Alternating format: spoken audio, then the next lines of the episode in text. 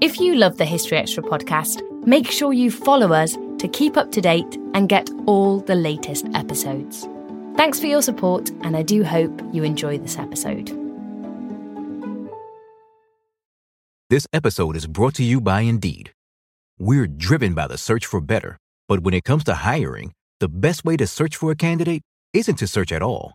Don't search, match with Indeed. Use Indeed for scheduling, screening, and messaging so you can connect with candidates faster.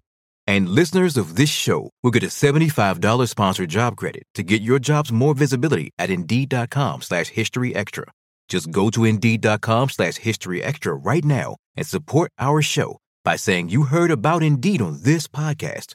Terms and conditions apply. Need to hire? You need Indeed.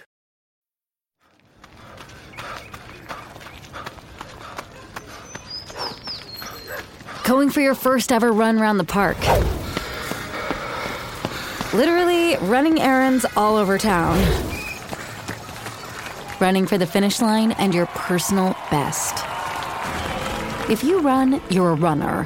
Find the shoes and clothes to run your way at newbalance.com slash running. New Balance. Run your way. Are you looking for a view of the world that's a bit different? Hi, I'm Jason Palmer, a host of The Weekend Intelligence, a podcast from The Economist. Join us to hear the stories that matter most to our correspondents and editors. Every Saturday, we introduce you to people and ideas that take you outside the ordinary and expand your horizons one episode at a time. Join us and see the world from a new perspective. To listen free until May 31st, search Spotify for The Weekend Intelligence. Look, Bumble knows you're exhausted by dating. All the must not take yourself too seriously and 6 1 since that matters. And what do I even say other than hey? well, that's why they're introducing an all new Bumble with exciting features to make compatibility easier, starting the chat better, and dating safer. They've changed, so you don't have to. Download the new Bumble now.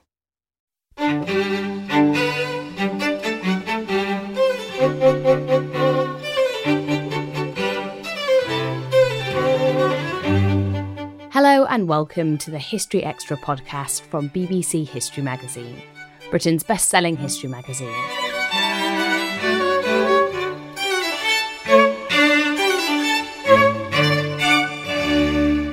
I'm Ellie Cawthorne. Following the First World War, there was an unprecedented need to identify and commemorate the war dead on a scale that had never been seen before. A new book by Robert Sackville West tells the story of those who dedicated their lives to searching for fallen soldiers and providing some form of closure for the bereaved. He joined us recently to talk about how the search still isn't over and how the nature of commemoration has changed over the last century. Putting the questions to him was our digital editor, Elinor Evans. Well, thank you so much, Robert, for joining us on the History Extra podcast. And I hope to start by hearing a little from you on who are the searchers in the title of your book. Well, at the end of the First World War, there were about half a million um, uh, soldiers who were mostly presumed uh, dead, but there was no body and no grave. And as a result of that, their families hoped against hope that they were alive somewhere. And wherever there was room for doubt, they would cling to those hopes. And so, in the most general sense, the searchers are all those, um, particularly bereaved relatives who were looking for their lost dead. So that's the general category of searchers. Then there are very specific um, searchers from the army exhumation squads who scoured the battlefield searching for um, uh, bodies to retrieve them. And there are the, again, the bereaved relatives actually going out to the battlefields to search for uh, graves and so on. But the book begins, and the First World War begins with a very specific type of searcher. And at the start of my book, I talk about the volunteers who worked for the now forgotten Red Cross uh, Wounded and Missing Inquiry Department. And their 1,200 volunteer searchers, it was their job to interview um, wounded soldiers in hospitals and convalescent homes um, uh, on their return to the UK um, to find out what had happened to their missing comrades. Had they actually seen them die? Could they have been taken uh, prisoner of war? Any information to resolve the question marks about the missing. And as a result, they could then relay those findings, if possible, to the um, uh, uh bereaved families to allay this terrible uncertainty that they were experiencing. Right. And before we hear a little more from you on the organisations and the um, individuals themselves who are taking on this work, I wonder if we could hear a little more on the nature of the First World War, the scale um, that that led to this uh, searching being so necessary. How had identification and therefore commemoration evolved from previous conflicts? A hundred years um, before the First World War, at the Battle of Waterloo, for example, um, the bodies of officers might be, or the bodies of dead officers might be brought back home and possibly on the site of the battlefield in Belgium or wherever, uh, a monument um, erected to the, the commanding officers. Um, but that was no longer at all appropriate at the beginning of the First World War, because at the beginning of the First World War, the British Army consisted of about 300,000 regular soldiers at the beginning of the war. During the course of the First World War, 5 million soldiers were deployed you know, on the Western Front alone at some period of, of time. And um, many of those were killed. So it was they, these were civilian, they, these were citizen soldiers. They, at the beginning of the war, millions had volunteered. And even when conscription was um, introduced, there was a general belief that these were citizen soldiers um, fighting in a patriotic cause. And it was no good any longer to assume that this, you know, death on a foreign battlefield was, you know, part of the um, um, sort of necessary um, end for a, for, for, for a soldier. Families, and indeed the soldiers themselves, expected that they would in some way or other be identified and commemorated in their death. And so other forms of commemoration, of burial, and of ceremony had to be um, uh, invented. Right. And I understand we're, we're going to talk a little more about those in a short while. But if we can return then to the formation of um, some of these organisations who took up this searching on behalf of the bereaved, what can you tell us about um, the efforts there? Well, it's, it's hard to um, imagine now, but at the beginning of the First World War, if you were quite wealthy and well connected, you could go off to the battlefields of France and Belgium and actually look for or ask people yourself um, um, and soldiers yourself about what might have happened to your um, um lost um, relative. You might be able to try and search for a grave. You might even visit the hospitals where wounded soldiers were.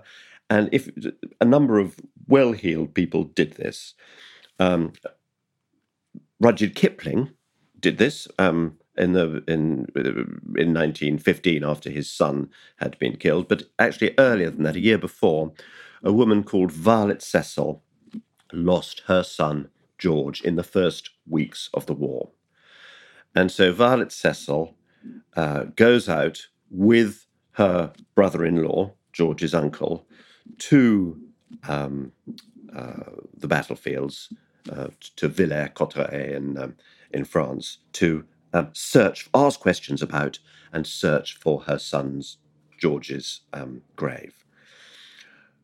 Robert Cecil, George's uncle, eventually finds, uh, witnesses the unearthing of George's uh, body in a mass grave and um, is able to uh, let um, Violet know and sends her some buttons from his um, his uniform. Robert Cecil is in France because he uh, is in charge of running ambulance services for the Red Cross, and the more he does this, the more he realizes that there is a pressing need to um, um, find out and relay and collate information about the missing. And so he sets up this um, uh, organization staffed by volunteers called the Red Cross Wounded and Missing Inquiry Department. Over the course of the war, the volunteers of this department interview 5 million soldiers about their missing comrades and reply and answer the queries of 400,000 um, families. Most of those families, oh, well, overwhelmingly, those families are the families of privates and non commissioned officers. So, actually, what you've got from the beginning of the war, you have a few well heeled, well connected people searching for their uh, loved ones. Uh, by the end of the war, there is a much more democratic effort to, and obligation, it is felt, to um, search for, try and provide answers. Usually the answer is simply to confirm that yes, they were dead.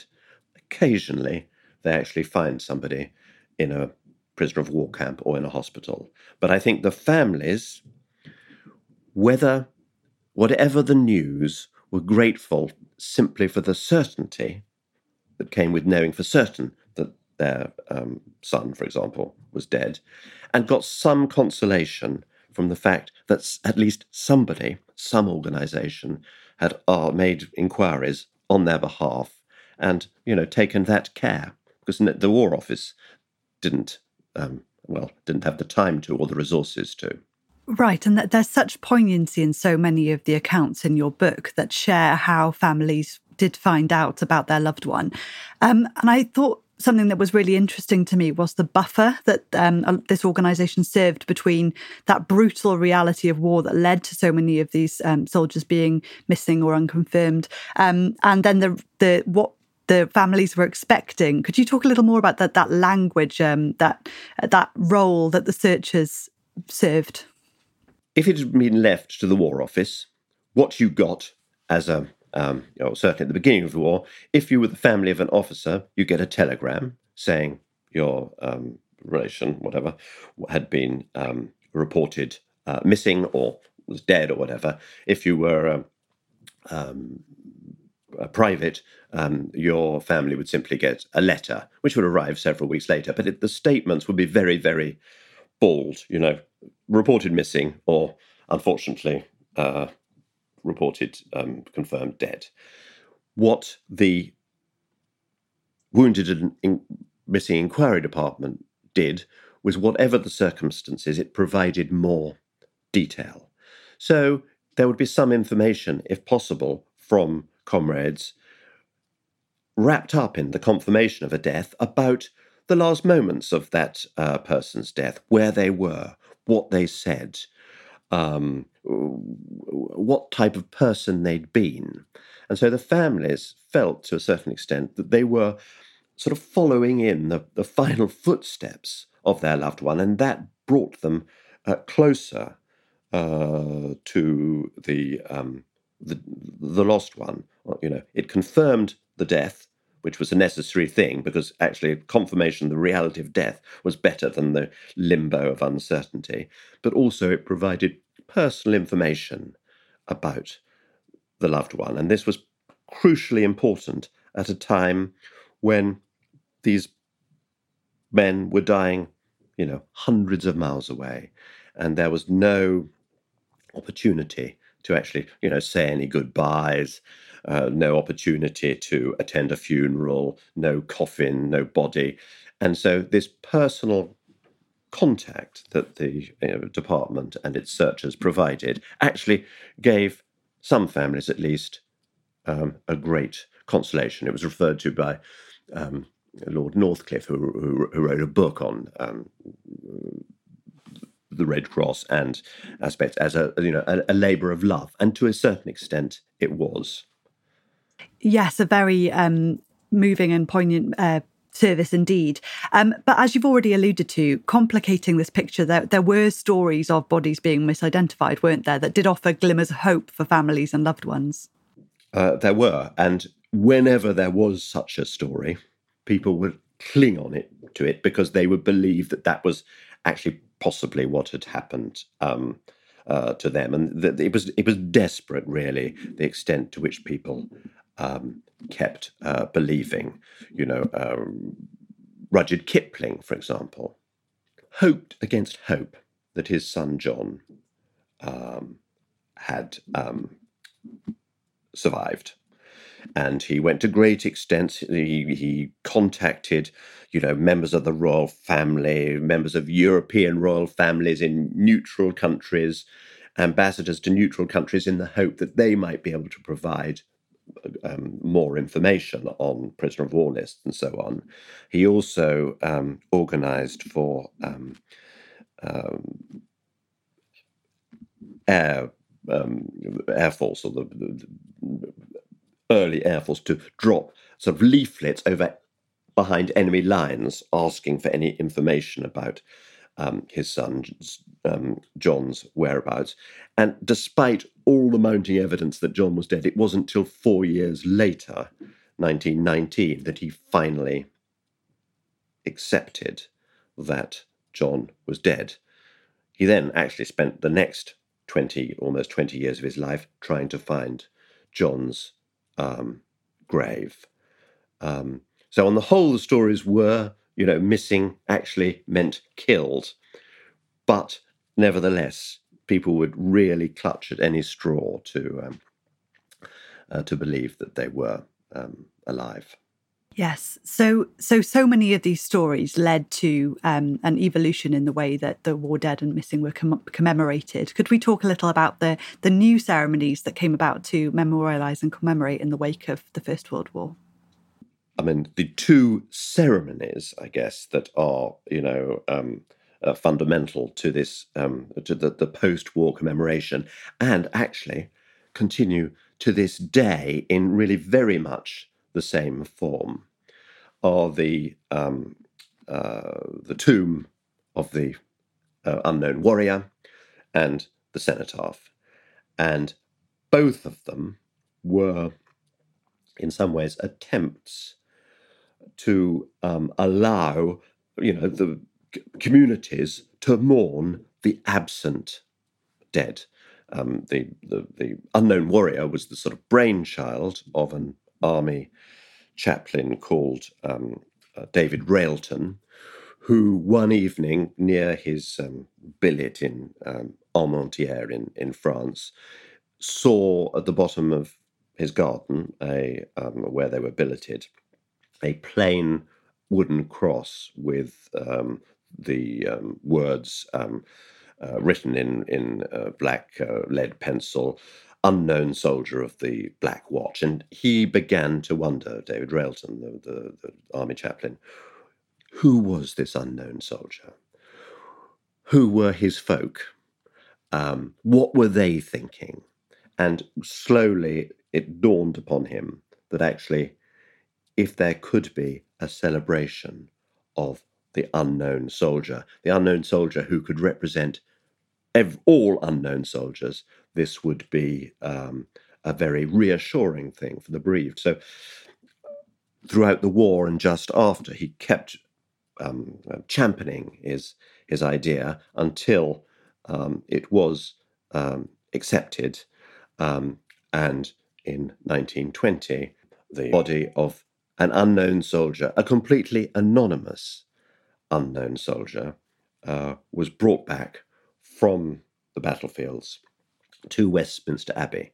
And the extraordinary thing about this was that, again, going back to this notion of how death is somehow um, democratized, here was an unknown common soldier. The, the, the coffin had on it um, the, the army webbing um, uh, belt, the steel helmet, a sidearm. These were the um, you know uh, equipment of you know the common soldier, and here was the common soldier, an anonymous common soldier being buried in Westminster Abbey with all the pomp and ceremony which would normally be sort of accorded to a, a field marshal.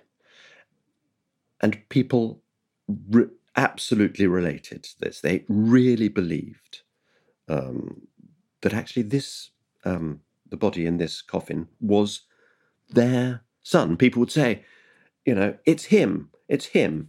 Um, mothers in the crowd would say, uh, my boy's come home.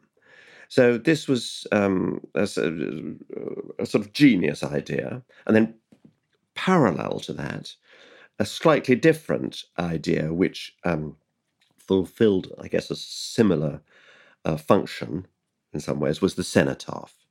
And the cenotaph, um, which was designed by, um, in, in, in initially in a you know terrible rush by Edwin Lutyens, was a much more um, sort of abstract, modern uh, structure.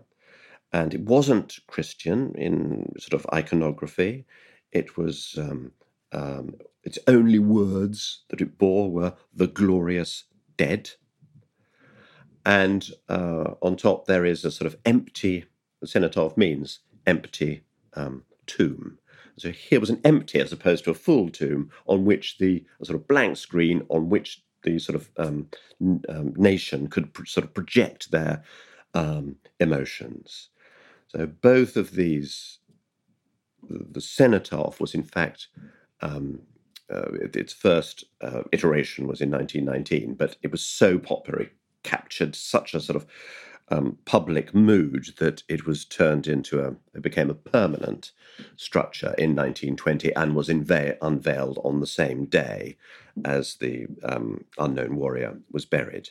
And both of these um, uh, structures allowed the nation to um, attend in some way the funeral uh, and to mourn the body that they had never been able to do because of the war being fought at such a distance. Yes, it's so interesting how these um, two memorials came to serve such different purposes. I found that really, really interesting to read about. Um, and if we can return to to the searchers uh, themselves and the service they were providing for families or, or, seeking for themselves, can we talk a little more about the the sense of um, therapy or, or, closure or catharsis, what, whatever might be the right word in situations that that people found in these efforts? the individuals, the bereaved relatives, they found well, as I was saying with the with the the tomb of the unknown warrior, you know, um, my boy has come home. Uh, that was what, or or when they got a letter from the Wounded and Missing Inquiry Department, which um, uh, gave them some personal um, information, along with the the fact that their loved one was dead. This gave them, you know, sort of confirmation and, you know, I guess in today's parlance, some sort of closure or acceptance of uh, the reality.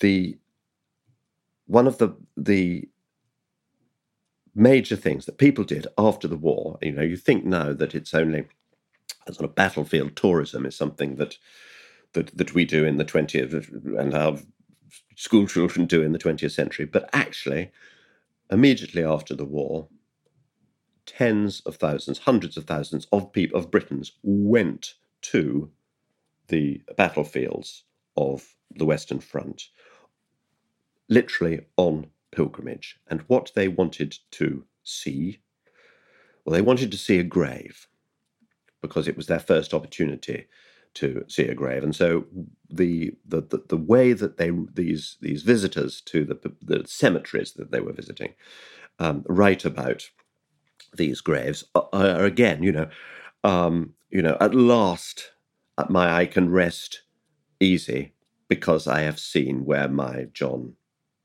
or whoever lies, and I they they would they would take um, tracings from the headstones or, or they would um, then take away a little piece of um, moss from the grave, or even if there was barbed wire, a little piece of barbed wire from, from there. They would take some memento and they would pray and they would leave flowers. And I think that it was that that at last they could visit, or those that um, had relatives who had no who had known graves could visit that grave. And I think that that was what uh, brought, and certainly in the literature of the time, brought great solace to um, the search, those searchers, and it was a you know a tribute to um, the um, War Graves Commission, who had constructed uh, these what were initially rather controversial cemeteries, but constructed in them in such a way that there was a sort of uh, a, a, a, great beauty um, to uh, the places that these pilgrims um, visited. Still to come on the History Extra podcast. Even today, 50 bodies are, are found in the battlefields of France and Belgium every year. That's all 50 sets of human remains. And again, each of these is then, every effort is made to um, identify, name, and honour.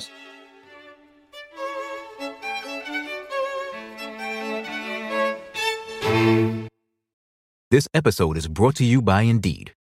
We're driven by the search for better, but when it comes to hiring, the best way to search for a candidate isn't to search at all. Don't search, match with Indeed.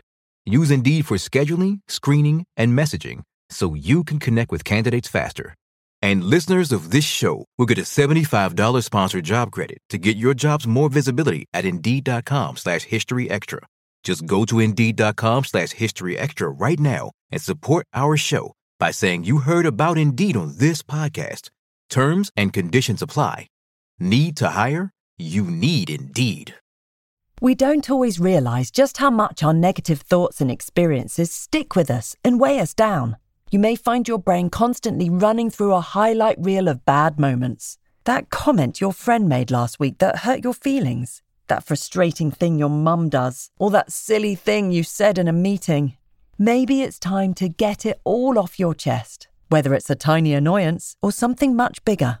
Talking about it can give you some relief and lead you to a potential solution. That's where therapy comes in. It's a safe space to share whatever's weighing you down and learn to process it so your internal highlight reel can focus on the good stuff. And BetterHelp offers affordable online therapy on a schedule that works for you. Connect with a licensed therapist by text, phone, or video call. Start the process in minutes and switch therapists anytime.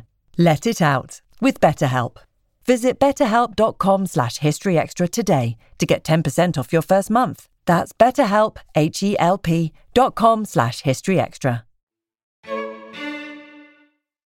And for those who couldn't make such a pilgrimage, um, you you write about those who sort of um, there are mantelpieces across the country that sort of become uh, shrines to those who are who are missing, who are fallen. What what about those who couldn't make such a journey? Could they was the same sort of uh, I use that word again closure um, available to people? Well, they could always visit. Oh, well, if you could travel to London, you could visit um, uh, you know, and even pilgrimage were made to the tomb of the unknown warrior and to the cenotaph. So you could do that, but actually, in parallel to the to the, the, the cemeteries that were being constructed in um, on the Western Front in the 1920s, there were tens of thousands of war memorials being constructed in uh, Britain. It was an absolute sort of boom time for um, stone monumental uh, uh, masons, and so in parish churches, in um, village squares, in workplaces, there were um, uh, sometimes memorials, sometimes lists of names. Um, uh, often um, much more idiosyncratic, I guess, and uh, individual than the, the, the uniform. The, the genius of the, the, cemeteries was their their uniformity, their you know, their statement that, that there is equality in death and they were uniform. But in the UK, people could do what they wanted. So you could still either go to London for, on uh, pilgrimage or celebrate, or not celebrate, uh, um, uh, part- you know, participate in Remembrance uh, Day um, services, um, or you could visit your um, local church. And one of the things that did happen as the cemeteries were being uh, built and replacing the um, often wooden crosses that had previously marked those graves, the wooden crosses were often brought back to Britain, and many parish churches around the country have in their porch or wherever a collection of of these wooden, original wooden crosses um, commemorating the initial um, resting places of their former villagers.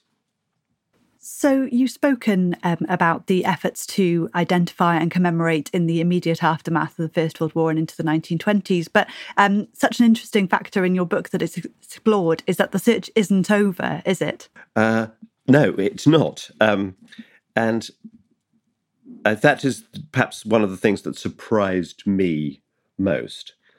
Because obviously, in theory, you, it, it shouldn't come as a surprise because even at the time, um, three million uh, British people lost a very close, an immediate family member, a um, a, a, child, a spouse, um, uh, a sibling, a son. Um, that's three million people really closely affected. Um, and the other thing is now, you know, this, this impact still ripples on in, in British society. Almost everyone of British descent has an ancestor who served in the armed uh, forces in the First World War. Um, most of those would have served on the Western Front, and many would have been killed. So there is a direct connection. I know it's over, over two or three generations now, maybe more, but with um, the uh, First World War.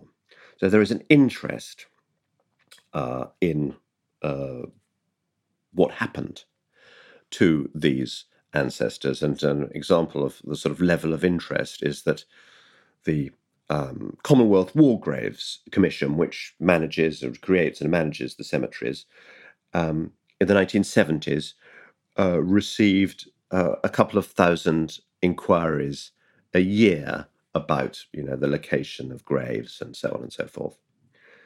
They now its website now receives five thousand visits a day. You know that's over a million visits a day. People trying to find out where so and so, some great great uncle, great grandfather is buried. So there's there's a there's an there's an interest from people in this in this subject. And that interest is continues to be served, it seems to me, by the Commonwealth War Graves in that um, they continue to um, attempt to identify, retrieve, identify, um, name, and honor people as they did 100 years ago. So in 2009, work started on the you know the biggest archaeological project to do with the First World War that there has ever been, and at a place called um, Fromelles in uh, France, 250 English and Australian um, soldiers' bodies were unearthed, well discovered, and unearthed in mass graves, and attempts were made to identify these 250 um, soldiers, which is an incredibly difficult process after the elapse of um, um, 100 years. Uh, but due to, you know, modern forensic techniques and DNA sampling and so on, they managed to actually name 166, or so far 166 of these 250 bodies. And these bodies have been uh, buried, and um, many of them were buried in the um, um, in the company of um, their descendants who who attended these uh, burials. So this, that search goes on. Even today, uh, 50 bodies are, are found in the battlefields of France and Belgium every year. That's all 50 sets of human remains. And again, each of these uh, is then, um, every effort is made to um, identify name and honour. So, I mean, as part of the research for the book, I visited the um, uh, mortuary uh, near Arras, where the Commonwealth War Graves uh, Commission does this work. And um, as you know, um, an industrial estate is developed, or a new hospital is created, or a canal dug, these bodies continue to to surface at the rate of you know 50 a year, and they really do make the effort to um, uh, identify them, and then often through DNA um, sampling, and their families then are invited to attend the burial 100 years uh, later, or more than 100 years later. Um, so that happens. The other thing that happens is that every year there are probably about a dozen um, services of rededication where a grave that was previously um, uh, inscribed as um, the grave of an unknown British soldier, new evidence comes to light which allows researchers to identify that grave as belonging to an actually named individual because they've worked out uh, how it must be so and so. And there are probably about a dozen or so of those um, ceremonies um, uh, every year. And I've spoken to various um, people who have been, you know, contacted and then attended services of great uncles and so on. Um, and even though it's obviously nothing like as sort of visceral the experience as it would have been for a grieving widow in the 1920s, it's there is still a sense that it for some of these families fills some uh, void in them um, um, in the family history. You know that you know where that person in that photograph in your f- family album, where in fact, you know, for the first time you learn where they actually are buried. Yes, indeed. And I wonder if um, you could talk a little about um, Kipling's efforts, because it wasn't till the 90s that um, his, son was finally identified. Is that right?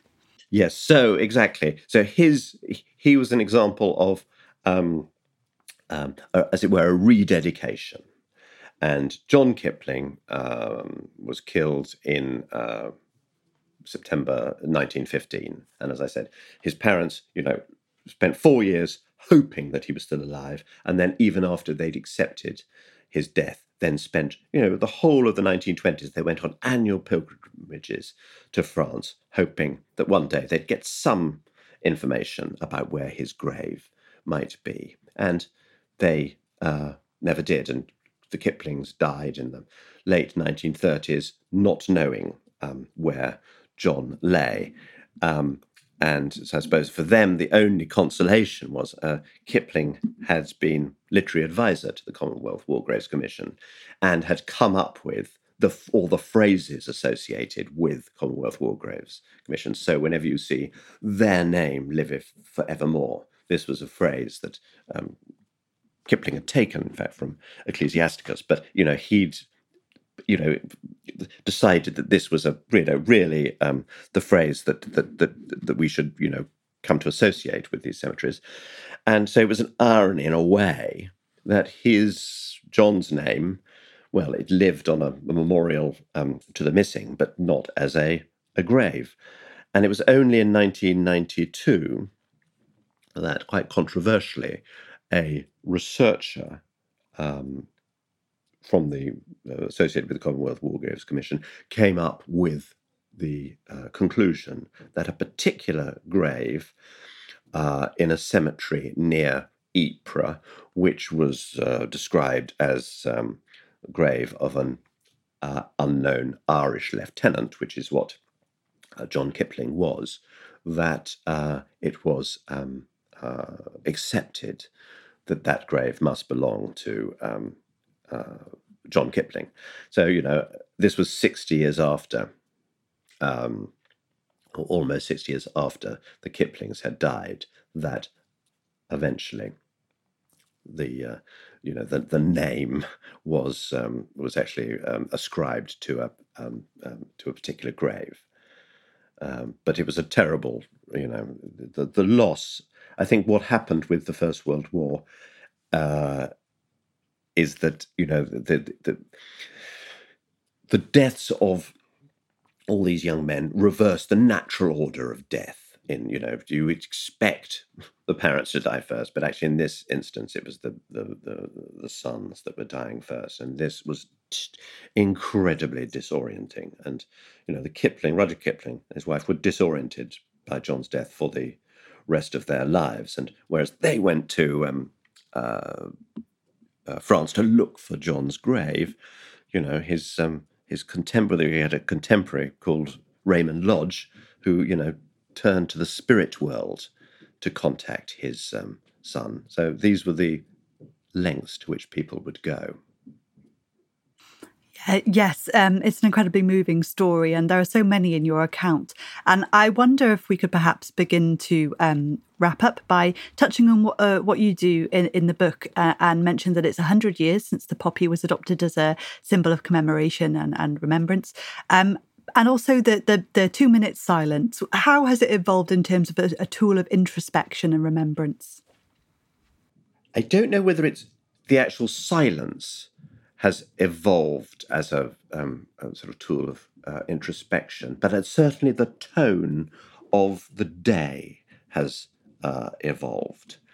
And um, one of the um, uh, interesting uh, aspects is that in 1920, when the cenotaph was unveiled, um, there was very little. It, it was it was uh, the prime minister uh, was very insistent that, that, it should be a sort of secular day. Shouldn't be too um, uh, religious. There wouldn't be prayers at that particular unveiling. And I think that what throughout time, um, according to the sort of mood of the nation, the service becomes either more or less religious, more or less pacifist, you know, in the 1930s, as the um, uh, Second World War approached, and you know there were movements for you know the pacifism was um, uh, strong. There were you know movements even to um, uh, it was thought that you know Remembrance Day had had its had had its day, and in any case it should be more um, uh, geared towards celebrating international peace rather than any form of commemoration of war. I think things and, and, and change massively over time. In the 1970s, um, I remember Remembrance Day not being that big a thing. Today, it is probably as uh, emotive um, uh, a ritual as um, as exists. So the rituals and people's um, perception of them, I think, change. And the one thing that doesn't change, though, and if this is the genius of the silence, is that if you, whoever you are, and whatever uh, you may think about war and peace, um, uh, uh, uh, a secular remembrance or a religious uh, remembrance, uh, whatever you think about uh, what defines Britishness or what doesn't. At least the silence is that opportunity when people can simply uh, be, as you say, um, introspective and think about all these things and possibly think about ancestors they may have had who, who'd fought. And I think that that is its uh, real uh, strength. That was Robert Sackville West. His book, The Searchers The Quest for the Lost of the First World War, is published by Bloomsbury and is out now. Thanks for listening. This podcast was produced by Ben Hewitt, Jack Bateman, and Brittany Colley. Join us again tomorrow when David Kennedy will be answering your questions on the Great Depression.